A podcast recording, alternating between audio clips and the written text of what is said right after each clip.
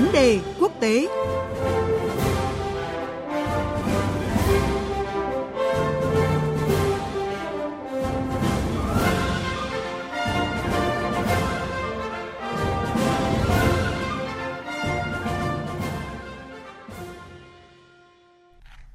Thưa quý vị và các bạn, Chủ tịch Hội đồng châu Âu Donald Tusk vừa bắt đầu các cuộc đàm phán với các nhà lãnh đạo Nghị viện châu Âu về chức Chủ tịch Ủy ban châu Âu EC. Đây được coi là động thái chuẩn bị cho việc chốt danh sách các ứng cử viên vị trí quan trọng này trong tháng 6, trước khi các nghị sĩ bỏ phiếu bầu và phê chuẩn chức Chủ tịch Ủy ban châu Âu nhiệm kỳ mới. Cuộc thảo luận về chức Chủ tịch Ủy ban châu Âu được dự kiến là sẽ khá căng thẳng khi mà đang có nhiều bất đồng trong Nghị viện châu Âu về việc lựa chọn nhân vật xứng đáng để thay thế ông Jean-Claude Juncker, đặc biệt là giữa hai nước đầu tàu châu Âu, đó là Pháp và Đức.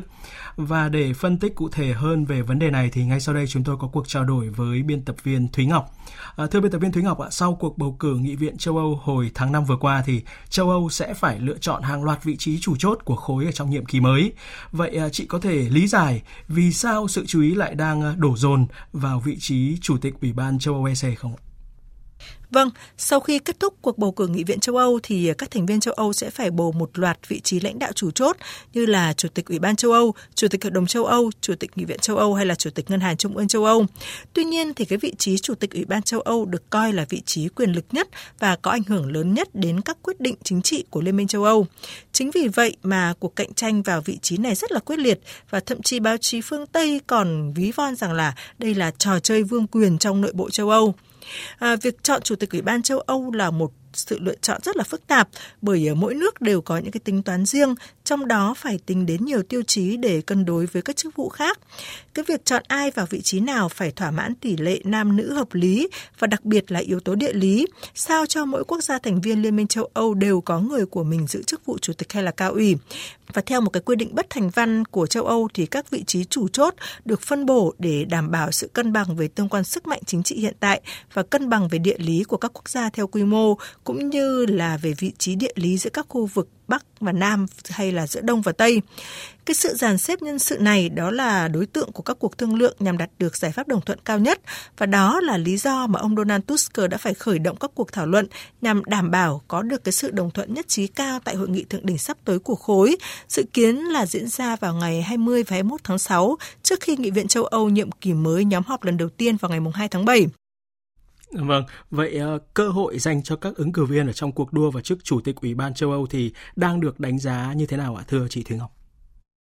Vâng, trước đây thì ờ, châu Âu có một cơ chế đó là lực lượng chính trị nào đứng đầu Nghị viện châu Âu thì người của lực lượng đó sẽ giữ chức Chủ tịch Ủy ban châu Âu, còn gọi là cơ chế Spitzenkandidat. Và đây cũng là cơ chế đã được áp dụng để bầu ông Jean-Claude Juncker làm Chủ tịch Ủy ban châu Âu hiện nay. À, hiện thì Đức vẫn ủng hộ cái cơ chế này và trong trường hợp đó thì Đảng Nhân dân châu Âu EPP, đó là lực lượng nắm giữ nhiều ghế nhất sau cuộc bầu cử Nghị viện châu Âu vừa qua thì sẽ được cử đại diện để giữ vị trí Chủ tịch Ủy ban châu Âu. À, hiện nay thì EPP đã chọn ông Manfred Weber là một chính trị gia 46 tuổi người Đức, à, nhưng ông lại là một cái nhân vật không có sức hút với cử tri châu Âu. Tuy nhiên, ông được nhiều người đứng đầu các chính phủ ủng hộ, trong đó có Thủ tướng Đức Angela Merkel. À, song Pháp thì lại công khai phản đối cái việc áp dụng cơ chế Spitzenkandidat. Giới chức Pháp nhận định rằng ông Weber thiếu kinh nghiệm chính trị của một quan chức cấp cao châu Âu. Nhưng theo giới quan sát thì chính phủ Pháp hiện đang phản đối ông Manfred Weber giữ chức Chủ tịch Ủy ban châu Âu vì lo ngại là một chính trị gia người Đức nắm giữ cái cương vị này có thể sẽ tạo nên các cái ảnh hưởng bất lợi đến nước Pháp bởi vì hiện nay Pháp đang có nhiều cái khác biệt trong quan điểm cải tổ Liên minh châu Âu so với Đức. Ngoài ra thì Tổng thống Pháp Emmanuel Macron còn có một cái mục tiêu cao hơn trong việc đề cử nhân sự cho vị trí Chủ tịch Ủy ban châu Âu, đó là cân bằng cán cân quyền lực của châu Âu, liên minh với những cái người có tư tưởng cấp tiến và tự do để à, chấm dứt cái sự áp đảo theo chiều hướng bảo thủ của Đức tại châu Âu suốt hai thập kỷ vừa qua. Và hiện tại thì ngoài ông Manfred Weber còn có nhiều ứng cử viên khác của các nhóm chính trị muốn ứng cử vào ghế Chủ tịch Ủy ban châu Âu. Đối thủ lớn nhất của ông Weber đó là ông Franz Timmermans, là chính trị gia người Hà Lan thuộc nhóm các đảng Dân Chủ Tự Do, là nhóm chính trị lớn thứ hai tại Nghị viện châu Âu. Và bởi vậy, việc lựa chọn Chủ tịch Ủy ban châu Âu phải được đưa ra thảo luận công khai ở hội nghị thượng đỉnh của khối vào tuần tới đây ạ. Vâng, vâng, vậy à, theo chị thì cuộc bầu cử Nghị viện châu Âu vừa qua có ảnh hưởng như thế nào đến việc à, quyết định lựa chọn nhân sự cho vị trí Chủ tịch Ủy ban châu Âu?